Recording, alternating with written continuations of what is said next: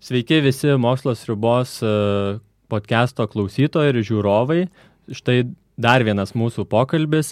Prieš tai priminsiu, kad e, mūsų galite klausytis ir savo telefonuose, Spotify ir SoundCloud programėlėse. Ir e, Šiandien tiesiog pokalbis bus, bet e, prieš tai norėčiau pristatyti vieną įdomų renginį, kuris galėtų jūs sudominti. Tai būtent spalio 18-20 dienomis Visorių informacinių technologijų parke vyks tarptautinis NASA Space Apps Hackatonas. E, pirmą kartą beje Lietuvoje, Vilniuje jis vyks.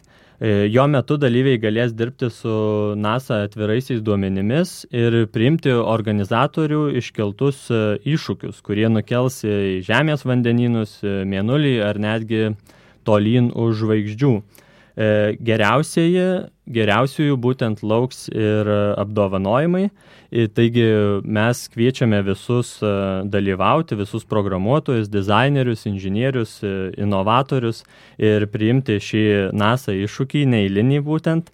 Taigi spalio 18-20 dienomis Visorių informacinių technologijų parke Ir būtent daugiau informacijos galite rasti būtent po šio, podcast, šio podcast'o aprašyme. E, ten įmesim nuorodą, kur galėsite rasti registraciją ir daugiau sužinoti apie visus iššūkius. O dabar pokalbis su, su įmonės No Magic e, pardavimų vadovu. Būtent e, No Magic kompanija yra viena iš generalinių rėmėjų šito renginio. Taip. Tai būtent sveikinuosi su Andrium Strasdausku. Labą dieną. Taigi galbūt e, pirmiausia visada įdomu sužinoti daugiau apie e, lietuvius, kurie dirba su, su NASA, netgi su įvairiom didelėm kompanijom. Ir būtent galbūt e, galite pristatyti tą No Magic kompaniją ir tai, ką jie veikia. Aš gal pradėsiu nuo tokio įdomus fakto, kad kai neseniai buvo paleistas pirmas lietuviškas palidovas, e, Lituanikas Atvienas, mes išgarsinom save, kad vat, mes darom palidovą, bet kad to palidovo visa infrastruktūra buvo sukurta naudojant lietuvių produktus, nieks nežinojo iš tikrųjų. Tai va, čia yra mūsų kompanijos produktai, sprendimai, kurie yra skirti a, inžinieriniams sprendimams, dėl to, aišku, ir NASA yra mūsų, mūsų klientas, yra skirti programinės įrangos sprendimams, tai turim irgi labai, labai nemažai klientų visame pasaulyje, kurie naudoja savo programinės įrangos projektavimui, tarkim, yra verslo procesų sprendimai ir taip toliau. Tai jeigu pabandyti trumpai papasakot, ką mes darom, tai mes padedam žmonėms susišnekėti. Pavyzdžiui, vat, pradėjus nuo, nuo tos pačios NASOS, kuri yra mūsų ir klientas, ir įkvėpėjas, ir, ir toks klientas tempintis mūsų į priekį, Buvo tokia pas NASA toks projektas Mars Climate Orbiter. Mhm. Tai yra palidovas, kuris buvo paleistas 98 metais ir jis turėjo uh, skristi į Marsą, eiti į Marso orbitą ir daryti kažkokius mokslinius tyrimus. Uh, situacija buvo tokia, kad jisai sėkmingai nuskrido, prieartėjo prie Marso ir jį atsitrenkė. dingo kelių metų darbas, ten šimtai milijonų dolerių nuėjo šuniai nuo degos ir pradėjo tirti, kame buvo problema. O problema buvo paprasta. Kadangi prie tokių projektų dirba dažniausiai skirtingos komandos. Tai dirbo šiuo metu buvo Lockheed Martin komanda ir pačios NASOS komanda.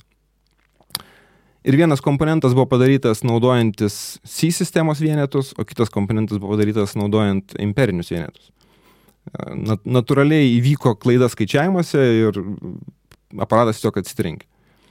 Kas įdomiausia, NASA pasakė, tai nėra žmogiška klaida. Tai yra klaida mūsų procesuose. Ir jie sako, mes dabar darysim viską kitaip. Tai vietoj dokumentų, kuriuos jie naudodavo būtent tokiam informacijos apsikeitimui, jie sako, naudosim modelius.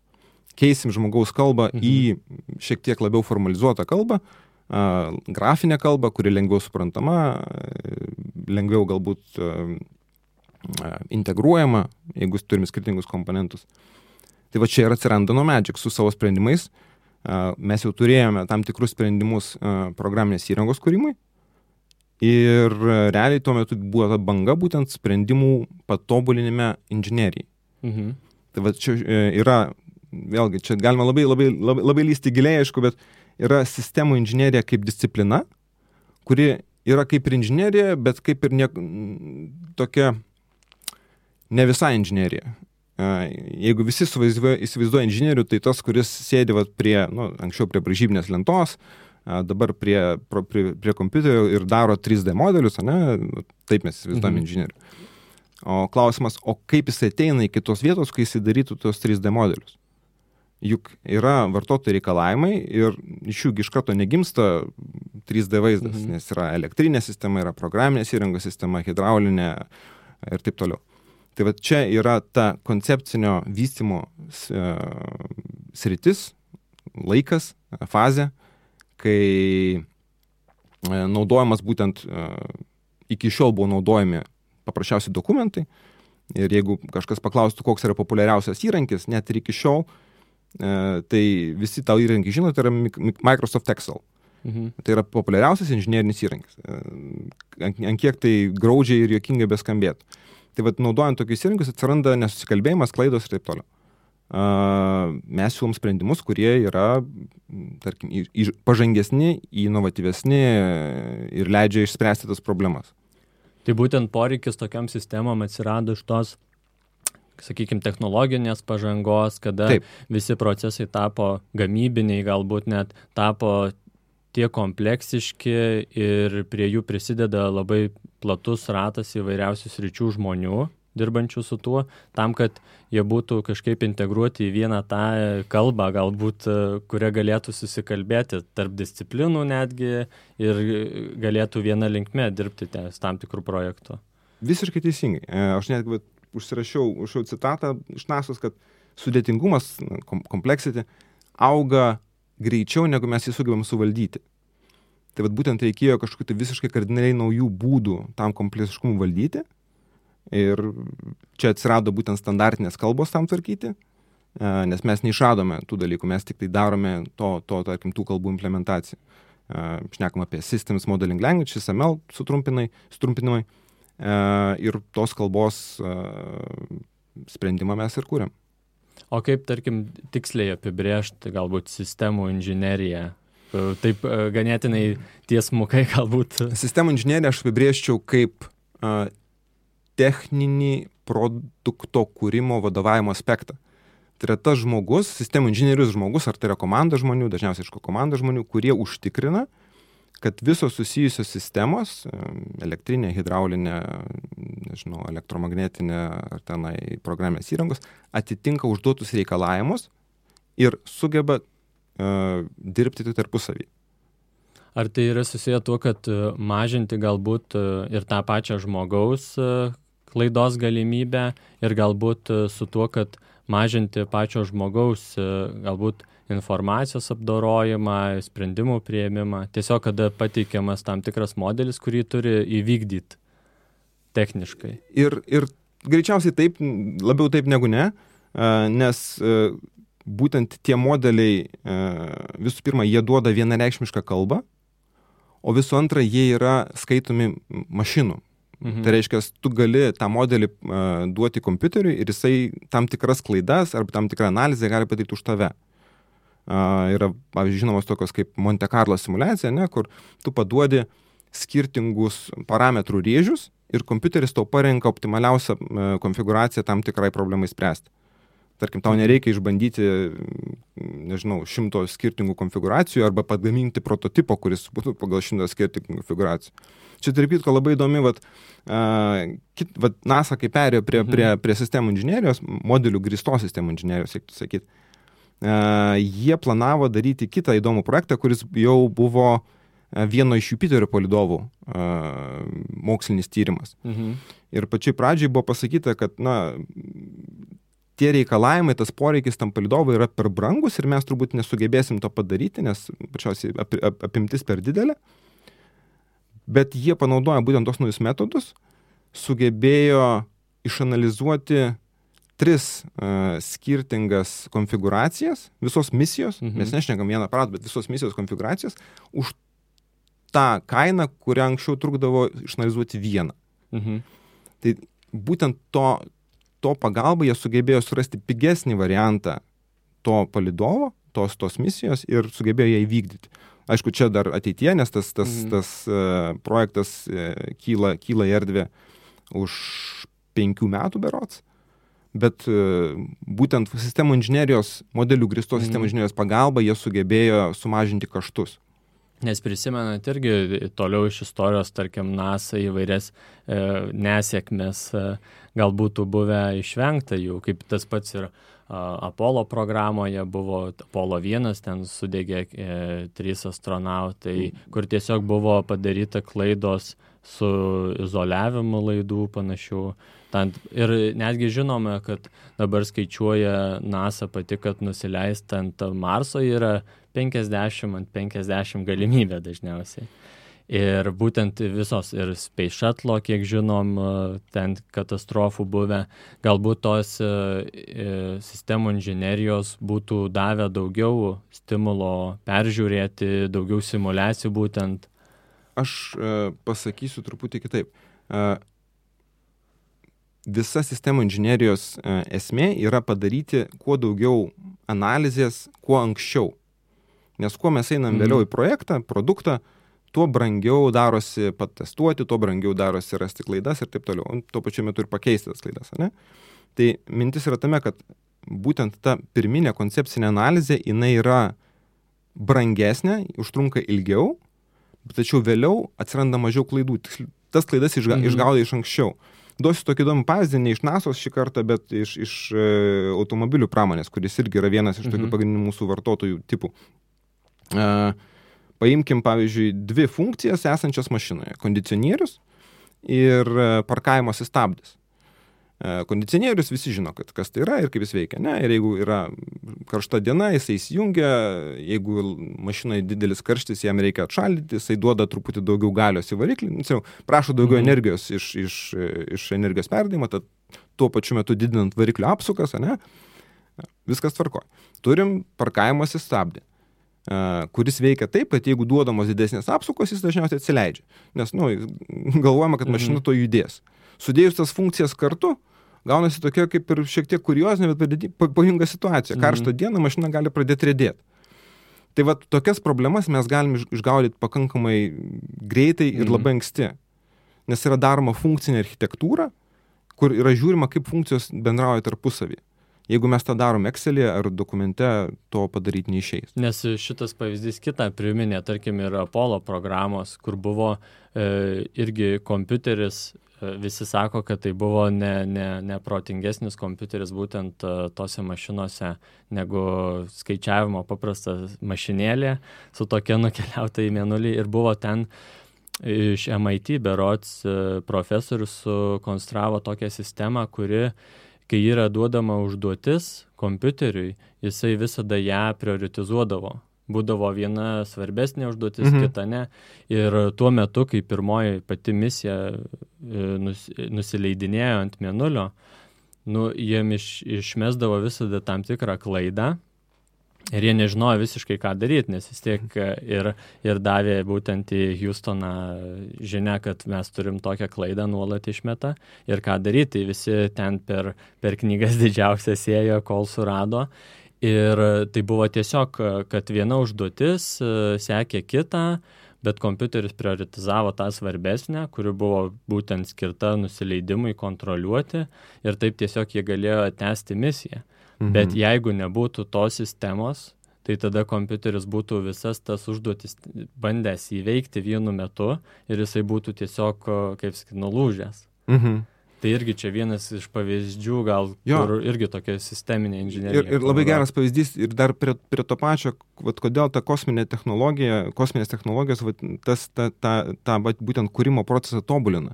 Nes prototipą pagaminti yra labai brangu, o ištestuoti realioje aplinkoje iš principo, nu, gali vieną kartą.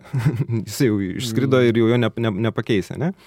Bet vien labai vieną dalyką pam- paminėjot, tai yra, jie vartė daug didelių knygų.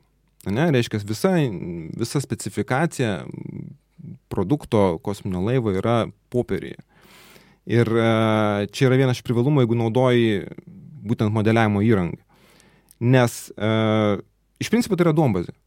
Duombazė tu gali greitai susirasti, nes tai yra struktūrizuota informacija, yra paieška, yra hierarchija, yra atsekamumas ir Mhm. taip toliau. Mūsų keli klientai netgi darė e, tyrimus, kiek užtrunka informaciją surasti dokumentuose ir kiek užtrunka informaciją surasti modelį. tai minimum du kart greičiau yra ieškoti modelį.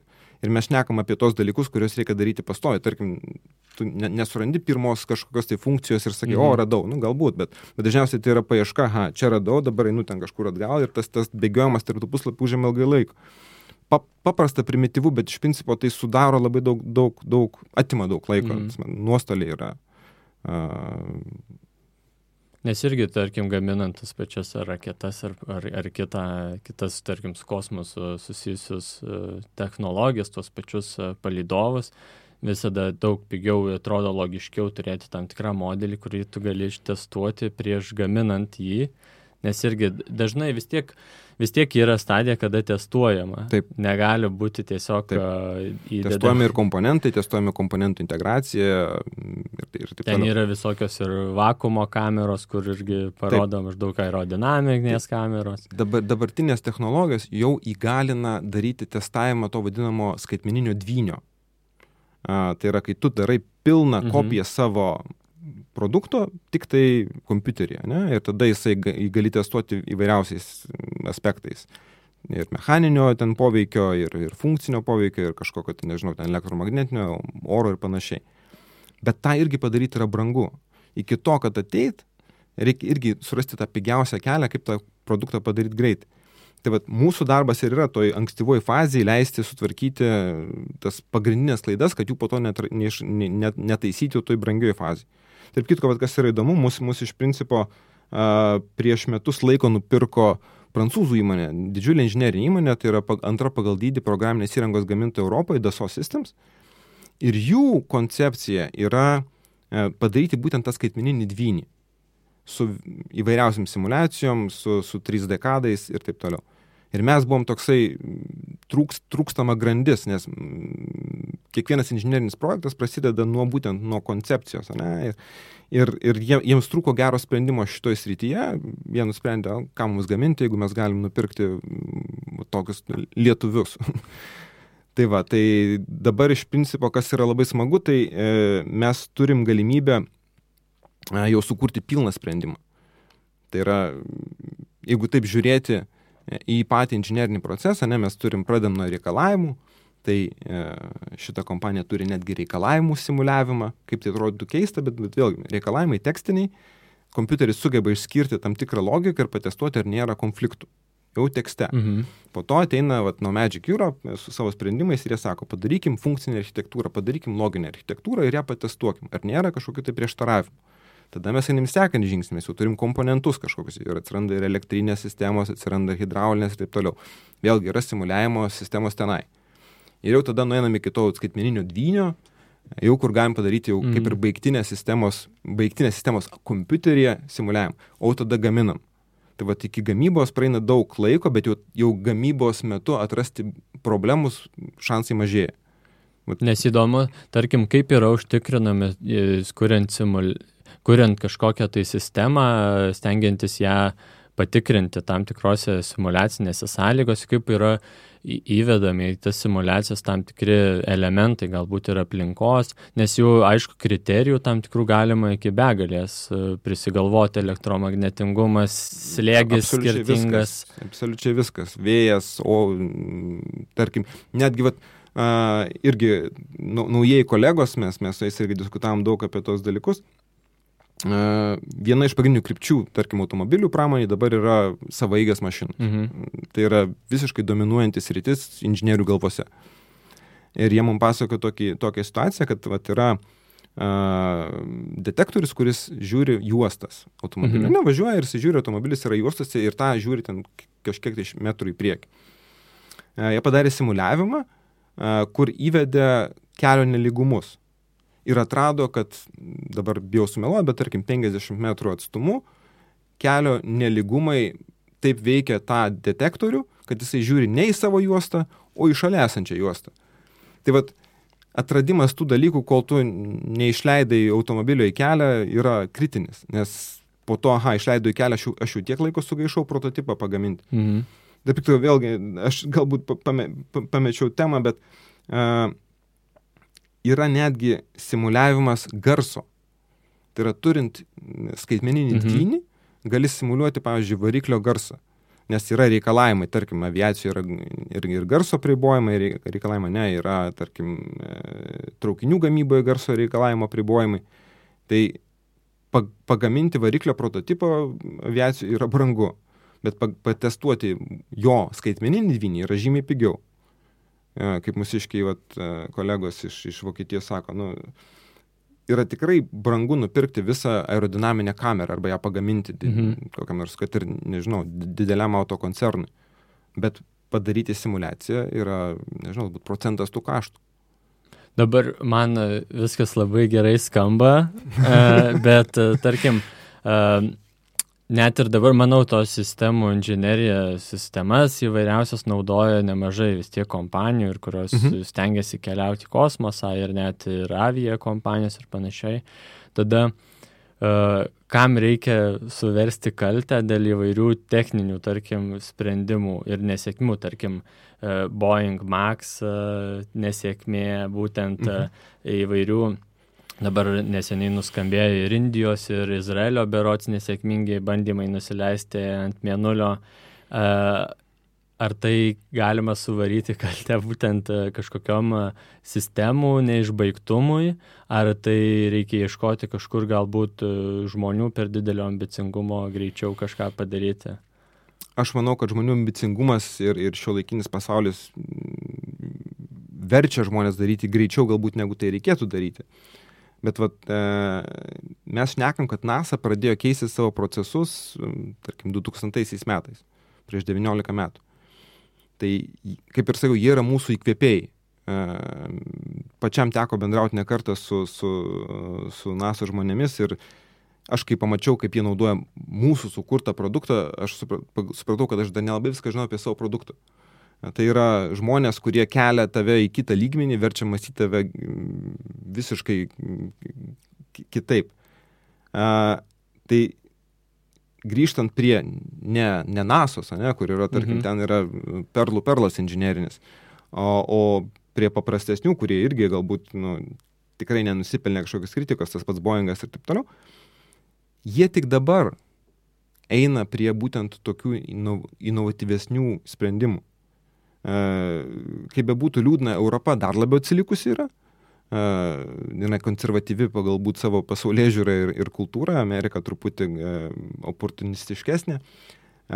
Bet šuolis perėjimo nuo dokumentų į modelius vis dar tebe vyksta.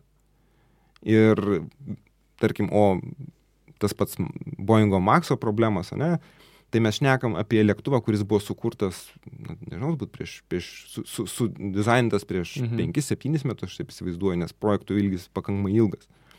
Tai ta vertė, kurią mes pamatysime būtent iš naujus, naujų technologijų naudojimo, atsiras tik truputį vėliau. Bet iš principo problemos yra tos, kai uh, tu turi skirtingus tiekėjus, tu turi skirtingus komponentus, integracinis testas padaromas yra galbūt nekokybiškai, uh, dėl daug tokių objektyvių ir nelabai objektyvių priežasčių ir turim, ką turim. Tada įdomu dar sužinoti, kaip bandoma galbūt prognozuoti tam tikras kriterijus ar elementus, tarkim, esant kosmose, netgi sunku numatyti, sąlygo, su kokiam sąlygom gali susidurti tas pats palidovas ar netgi kažkoks erdvėlaivis keliaujantis tolyn, nes žinome, įvairi radiacijos žiedai, galbūt netgi asteroidai, gravitaciniai laukai, tie pati Saulės elektromagnetinis laukas, įvairiausių galbūt dar mes patys galbūt net tiksliai nežinome, kaip tai veikia e, mus ar, ar, ar mhm. visą planetą, kaip tie, tarkim, Žemės elektromagnetinis laukas veikiamas Saulės, kaip, kaip to Saulės elektro, elektromagnetingumas veikia visą kosmosą ir kaip numatyti, kaip tas palidovas gali, e, gali veikti tam tikrom situacijom ir, ir, ir aplinkoje, kurios mes dar net nelabai pažįstam. Ne, geras klausimas, turbūt sunku prognozuoti, ko nežinai iš principo. Ne? Aš galiu tik tai pasakyti, ką uh, galima spręsti su mūsų sprendimais. Uh, visų pirma, labai paprastus dalykus. Kad užtektų baterijos, tol kol, tarkim, esi šešėlėje, nežinau, jeigu tai yra Žemės palidovas, Žemės šešėlė, kad visos funkcijos E, tarpusavį dėrėtų, kad tarkim masės suma būtų ta, kur tinkama, ne, va, tarkim, jeigu turėjom tą patį CubeSat palidovą, tai yra labai aiškus reikalavimai, ten. Masės reikalavimai, energijos ir, ir panašiai.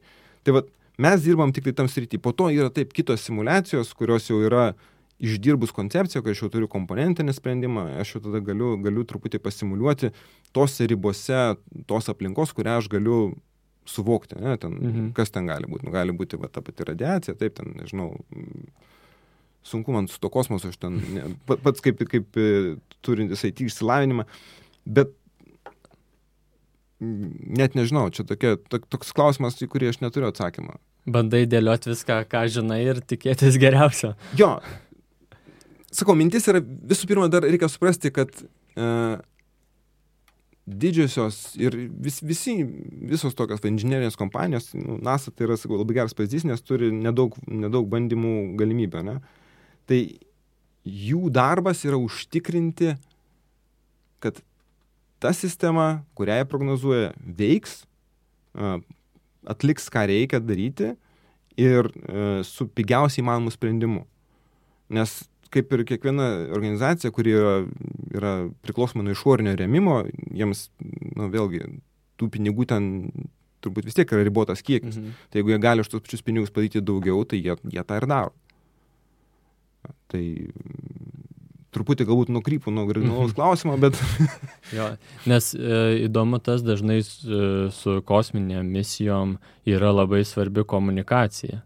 E, su tuo, tarkim, palidovu ar kažkokiu tai e, tuo probu, kuris keliauja mhm. tolyn nuo Žemės.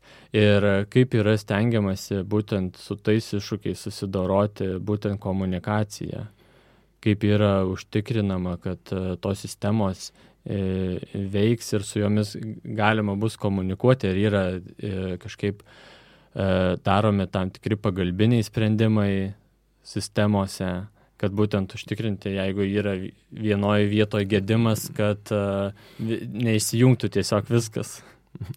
Aš, aš truputį nu, nuvilsiu, nes, nes atsakymą neturiu, nes, nes, kaip sako vienas mano kolega, mes, mes esam ne pianistai, mes pianinus gaminam. Uh, Tai e, dažniausiai, jeigu mums pavyksta ir jeigu, tarkim, kliento projektas yra nekonfidencialus, mes, mes bandom suprasti, vat, kaip naudojamas yra įrankis, kad tobulint savo įrankį. Arba tas, tie patys klientai ateina pas mus ir sako, vat, čia ir čia reikėtų mhm. kažko tai geriau. Bet va tokių inžinierinių sprendimų, kurie, aš tikiu, yra labai, labai įdomus, gaila, bet mes ne, negalim prislėsti. Mums, mums jau kartais užtenka tokio pasakymo, širdį šilo, va, o dabar mes su jūsų įrankiu darom, darom Europos misiją, nu, palidovo Europos. Mhm. Ir o, kaip smagu, nes, nes nu, jautiesi šiek tiek prisidėjęs prie to. Bet vėlgi reikia suprasti, kad mūsų indėlis yra na, kokybiško įrankio. Mhm. Šiek tiek nu, nuvertinsiu, mes darom gerą plaktuką. O va, jau naso žmonės moka įkalt. Ką jau kala, jūs tiksliai nežinom. jo, jo, nežinom. Vėlgi, ir turim, turim tokių klientų, kur absoliučiai nieko nežinom. Tarkim, mm. Turim klientų iš Amerikos gynybos sektoriaus, kur yra visiškas slaptumas. Ten netgi mūsų kolegos dirbantis Amerikoje sako, mes turim turėti specialius leidimus, kad su jais, ne, sertif, nežinau, sertifikavimai turbūt ar kaip ten vadinasi, bet a, kad galėtume šnekėti su klientais. Mhm. Tai mūsų europiečių ten niekas net neprileidžia. Tarkim, galbūt šiek tiek į techninės detalės, nuo ko prasideda būtent to produkto kūrimas? Pirmi žingsniai galbūt, kokio, ką, ką reikia padaryti? A, iš karto yra klausimas, ar mes darom produktą nuo nulio, ar darom produktą kito produkto pagrindu. Ne? Vat, mhm. Tai yra, tai yra vat, esminis, esminis, tarkim, įmam nuo nulio, tai, tai yra toks labiausiai visiems galbūt suprantamas uh, dalykas. Tai visą laiką yra gimsta nuo vartotojų poreikių. Uh, atsiranda kažkokie poreikiai, ką mes čia darom, kodėl mes darom, uh, kokioje aplinkoje mes darom, kokie bus pagrindiniai vartotojai įtakojantis dalykai. Mes dabar kaip tik turim tokį įrankį, pavyzdį, kavos aparato uh, pavyzdys Atrodo paprastas dalykas, kavos mhm. aparatas oro uoste. Bet kai pasižiūri, kad tenai yra pas tave ir bankinė sistema, ir elektra, ir vandens padavimas, ir vartotojas, ir aptarnaujantis personalas, ir pagalvoji, kad, aha, tas kavos aparatas netokia ir ta paprasta sistema gaunasi. O jeigu mes šnekam, nežinau, apie automobilį ar apie lėktuvą, arba, nežinau, apie, apie mobilumo sprendimą, apie ką dabar, tarkim, šneka didėjai automobilių gamintojai, jie sako, mes nebenorim gaminti automobilių, mes norim teikti mobilumo paslaugas. Tai yra, kad integruoti ne tik tai, e, ne tik tai teikti patį vairavimą kaip paslaugą arba, Mhm. nežinau, automobilį kaip, kaip produktą, bet e, susijęti automobilius e, tarpusavėje, kad jie šnekėtųsi, susijęti automobilį su techninio aptarnavimo centru, a, galbūt daryti, kad automobilis, nežinau, atvažiuoja pas tave, kai jo reikia, o, o, o kol nereikia, jisai kažkur prisiparkavęs to ir taip toliau. Tai jie žiūri plačiau. Tai va, būtent, kai tu tą problemą išplėti iki tokia, toks yra terminas system of systems, sistemų sistema, ane, tai problemų dau- daugėja eksponentiškai. Ir čia ateina nu medžiaga ir Mhm. sako, mes turim vat, įrankius, kaip jas spręsti. O kaip jau jie ten sprendžia, tas jų know-how yra, tai už ką jiems moka pinigus. O pati, tarkim, galbūt evoliucijos sistemų inžinerijos, ar ji uh, paremta tuo, kad toliau evoliucionuoja tiesiog kom, uh, kompiuterinių galingumų didėjimu, uh, tiesiog skaičiavimų daugiau gali atlikti, ar ji A. kažkaip tobulėja sisteminiam lygmenį kažkokių naujų sprendimų? Yra, yra keli aspektai ir vat, e, aš iš tikrųjų pag- pagalvojau, kad aš nepilnai atsakiau praeitą, praeitą klausimą apie kaip yra kūriamas produktas. Tai mes pradėjome nuo reikalavimo, ne? Po to atsiranda ir aš vat, Mhm. abu klausimus gal su, su, su, su, sudėsiu į vieną. Yra reikalavimai ir po to jau prasideda ta sprendimo paieška. Kai aš jau pradedu dėlioti funkcijas tarpusai, pradedu dėlioti ten loginę architektūrą, tarkim, automobilis, ne, taip mane bus automobilis, bus ratai, bus variklis. nu, Būtent nuo tokių paprastų dalykų reikia identifikuoti, Mhm. nes o galbūt tau reikia automobilio, nežinau, su trim ratais, o galbūt su penkiais. Galbūt tada bus geres, geriau atliepsi tas funk, e, tuos reikalavimus, nes Mhm. vėlgi priklauso, ką tu darai. Nebūtinai, tu darai ten, nežinau, paprastą miesto automobilį, gal tu darai be keliems, o gal tada šeši ratai bus geriau, ne? Ir e, tas vat neprisirišimas prie kažkokio tai stereotipo padeda. Ir tad, vat, tu šitoje toje erdvėje, tu šiek tiek improvizuoji ir darai kažkokią tai tą sprendimo idėją. Ta sprendimą tu po to, vat, vėlgi, apie ką mes šnekam, apie vystimąsi tų technologijų. E, jeigu mes pačioj pradžiai esmė buvo padaryti e, tik tai sistemos aprašą modelių vietoj dokumentų. Mhm. Tai jau buvo didelis darbas, nes tai reikėjo tam tikros inovacijos pereiti nuo vienos pas, tokios e, pasaulyje žiūros manseto į, į, į kitą. Uh, tai toliau mes jau šnekam, aha, ką mes galim padaryti geriau iš tos pačios sistemos. Ne? Mes galim pravaliduoti modelį, tai yra surasti kažkokias tai trūkstamas vietas. Pavyzdžiui, ne, kiekvienas elementas turi turėti dokumentaciją. Nu, tokia tvarka, pavyzdžiui. Tai įrankis gali būti taip sukonfigūruotas, kad jisai randa tas dalykus automatiškai. Niekam nereikia gaišti laiko ir, ir eiti, eiti rankomis. Arba, pavyzdžiui, reikalinga sistemos funkcijų dokumentacija. Tai iki šiol natūraliai žmogus darydavo rankomis. Uh, nu, tai kažkoks sėdi žmogus, kuris Mhm. ima ir rašo. Bet kadangi mes daugumą informacijos jau turim, mes dalį galim sugeneruoti automatiškai. Tai yra daroma kažkokia transformacija iš modelio į tekstą.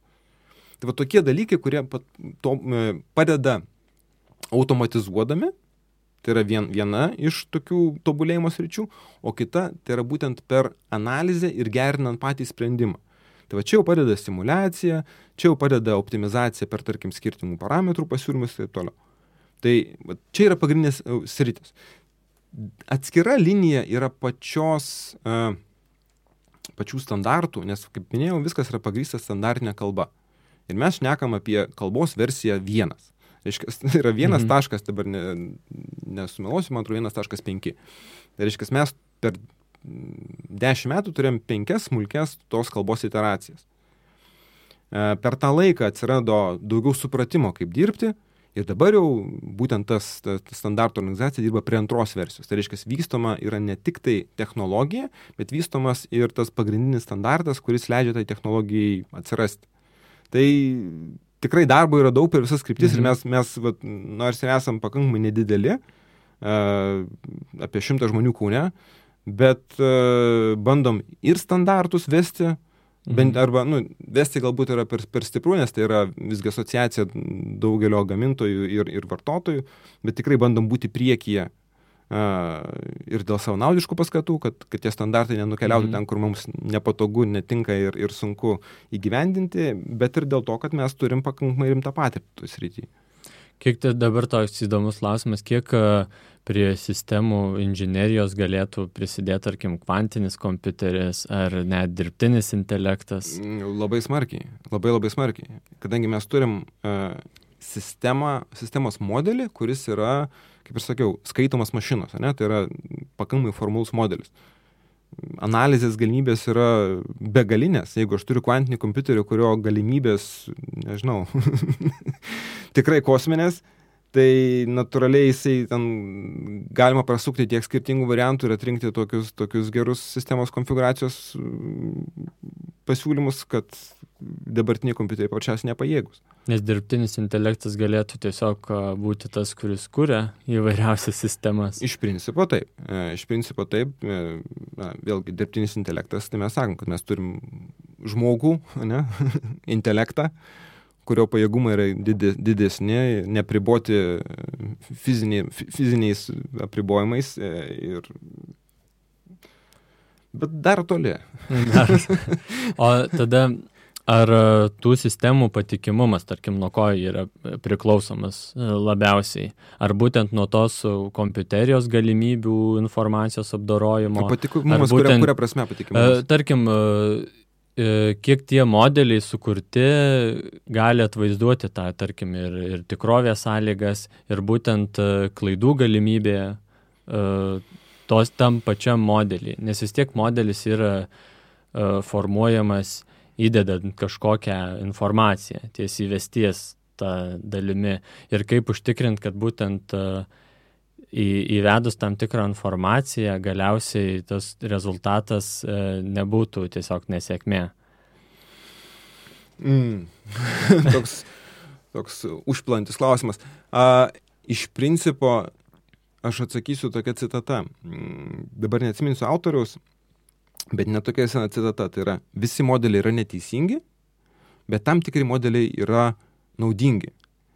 Tai kad ir kokį tu modelį bedarytum, mhm. kad ir koks tai būtų skaitmeninis dvinys, vėlgi žodis dvinys kaip ir, ir sako, kad tai yra viens prie vieno, bet tai niekad nebus, nes nu, galbūt ateityje su kvantiniais kompiuteriais mes galėsim simuliuoti re, realią aplinką. Bet uh, niekad nebus šimtoprocentinio patikimumo. Nu, vėlgi, niekad yra stiprus žodis, bet, bet su dabartiniam technologijom tikrai sunku tikėtis. Uh, mūsų tikslas yra sumažinti maksimaliai klaidas. Uh, an, kuo anksčiau. Nes vėlgi, sakau, gali tikrai, va, tarkim, paimkim NASA, ne, nu, tai padarė vieną Marso, ten tą uh, Climate Orbiterį, to padarė antrą, trečią ir penktas jau gavosi, ne? Mhm. Nu, na, aš čia jokauju, ten iš tikrųjų nebuvo antro projekto, bet arba jie tada naudoja vat, pažangesnės technologijas ir tada tikimybė, vėlgi ne, ne, nėra garantijos, bet tikimybė padaryti teisingą produktą nuo pat pradžių yra žymiai didesnė. Nes būtent yra svarbus tie pirminiai reikalavimai, būtent kuriuos nurodai tai sistemai. Vis, viskas yra svarbu, tik tai e, esmė yra, kuo anksčiau išgaudyti klaidas. Nes kiekviena klaida, e, buvo toks, toks įdomus ten mokslinis darbas, kur, kur jeigu yra, tarkim, kelios fazės, tai yra būtent e, tos kon, reikalavimas, koncepcinis dizainas, dizainas, prototipas ir, ir gamyba, tai kiekviena fazė e, kaina ištaisyti klaidą kyla 10 kartų. Tai jeigu vat, prisiminti, pasižiūrėti į NASA's pavyzdį, tai ten aišku labai, ten klaida iš viso neištaisoma yra, nu, galim paimti, vat, nežinau, Hubble teleskopą, ne, ten kur klaida buvo ištaisyta, e, irgi, irgi brangiai. Bet paimkime automobilių pramonę, ne, kur, kur vat, praeina pranešimas, ten, nežinau, kažkoks tai gamintojas atšaukė tiek ir tiek automobilių. Mhm. Klaidos taisimas yra labai labai brangus. Tikslas yra išvengti jo kuo anksčiau. Būtent toje pirminėje stadijoje. Taip, kuo anksčiau. Būtent brėžiniuose. Būtent įvairiausia. Prieš brėžinius. Prieš dar brėžinius. Jo. Būtent tą idėją, kurią turi reikia. Taip, taip. Bet ką mes darom iš principo, kaip man, man, kaip man prašo paaiškinti, ką mes darom, mes sakau, mes verčiam idėją į mašininę kalbą kuri, aišku, yra dar yra žmonių kalba, nes jeigu mes mhm. turime inžinierius, tai yra kalba, kuria inžinieriai susišneka tarpusavį. Ir dabar, va, jeigu pažiūrėt šį laikinį pasaulį, tai va, bet kokį gamintoją paimkim didesnį, tai tiek bus komanda ne vienoj vietoj, e, multikultūrinė, multitautinė, atsiranda dar didesnės e, galimybės padaryti klaidai, nesusikalbėti. Tai... Mm, skaičių kalba visus ga, visi gali suprasti. Jo, jo, mes aišku, mes vėlgi, nu, kad ir kur mes beitume, vis tiek liks žodžiai, ne, tarkim, nu, jeigu yra reikalavimas stabdymo kelias tenai kažkiek, tai nu, vis tiek, nu, kad ir kaip tu sunku, vis tiek bus tie žodžiai. Ne, stabdymo kelias, bet tu gali ten, nežinau, gal form, formai išsireikšti. Žodžiai liks, bet e, žodžių ir, tarkim, junginių e, apjungimas pačių konceptų tarpusavyje gali būti labiau formalizuotas. Tai vat mes tą ir, ir, ir darom. Tai, tai yra formalizacija e, siekiant iš... Nes, nes tai, ką mes darom, nėra matematin, matematinė kalba. Tai yra toks šiek tiek tarpinis tarp visiško žodžių chaoso, bandant struktūrizuoti, tai yra galbūt labiau struktūrinė kalba. Nes mes čia turėjom irgi diskusijų su, su tarkim, mokslininkais, formalistais ir sako, a, jūs čia neformaliai darot. Tai va, ne visą laiką gali padaryti šimtų procentų formaliai, bet gali padaryti kuo arčiau to formalumo. Tai va, mes, mes bandom to ieškoti aukso viduriuko. Man e, atrodo, kad šita sritis tik tai plėsis galiausiai ir visi įvairūs gamintojai stengsis modeliuoti viską prieš pradedant gamybą. Taip, taip ir vyksta. E, dabar e, aš, aš galbūt konkrečių klientų neminėsiu, bet realiai dirbame su visais pagrindiniais Europos automobilių gamintojais, kurie bando įsidėkti šitą sistemą. Bet didžiausia problema, su kuria susiduria, tai yra žmonių trūkumas, kurie gali naudoti vat, iš universitetų išėję, atėję gali naudoti, nes, nes e, tarkim, žinių tos e, kritinė masė Europoje dar yra pakankamai nedidelė. Tai čia mes irgi dirbam to, tas rytim, mes bandom, e, mes naudojam tokį žodį, evangelizuoti tą, mm. a, tą, tą būtent modeliavimą, bandom skaityti pranešimus konferencijose, mokyti galų gale, siekiant būtent pagelbėti visai industrijai. Aišku, galbūt tai labai skamba ambicingai, nes nedidelė kom, kom, kompanija iš, iš Kauno, bet uh, mes tikrai gerai žinomi, kaip sakoma, siauruose, siauruose ratas. Tai smagu, kad užsukai pasidalinti tuo, ką irgi lietuviai veikia, būtent padėdami įvairiom ir, ir NASA, ir įvairiom tokiom misijom su savo sistemom. Visada įdomu sužinoti apie lietuvius, kurie prisideda kažkur tai bent, bent mažai savo rankomis prie tokių didelių dalykų. Ir e, dar kartą tik priminsiu visiems, kad e, spalio 18 dieną, spalio 18-20 dienomis Visorių informacinių technologijų parke vyks tarptautinis NASA Space Apps hackatonas. E, galima visi dalyviai galės dirbti su NASA duomenimis, bus daug iššūkių ir geriausių netgi laus apdovanojimai ir būtent e, NASA toks hackatonas pirmą kartą Vilniuje, todėl nepraleiskit galimybės e, gerai praleisti laiką ir susiras galbūt naujų draugų netgi. E, daugiau informacijos rasit po, po šiuo, šio įrašo būtent aprašyme, paliksim nuorodą, kur rasit visą informaciją daugiau ir, ir būtent registraciją. Ir dar kartą ačiū Andriau, kad užsukai. Ačiū Jums. Tikrai smagu išgirsti apie tokias kompanijas. Dar kartą ir galiu palinkėti e, sėkmės toliau darbuose, vykdant tą sisteminę revoliuciją. Ir e, atsisveikinam su visais žiūrovais, klausytojais iki kito karto. Visai